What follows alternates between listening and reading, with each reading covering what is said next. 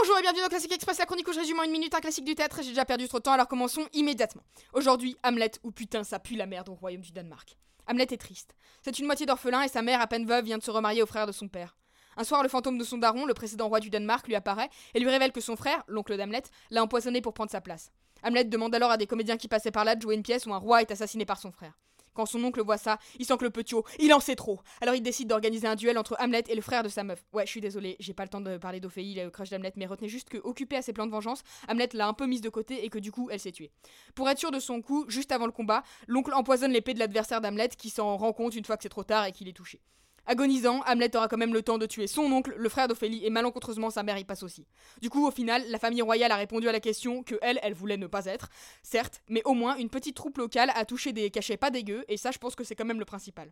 Voilà, en gros, c'est ça Hamlet de Shakespeare.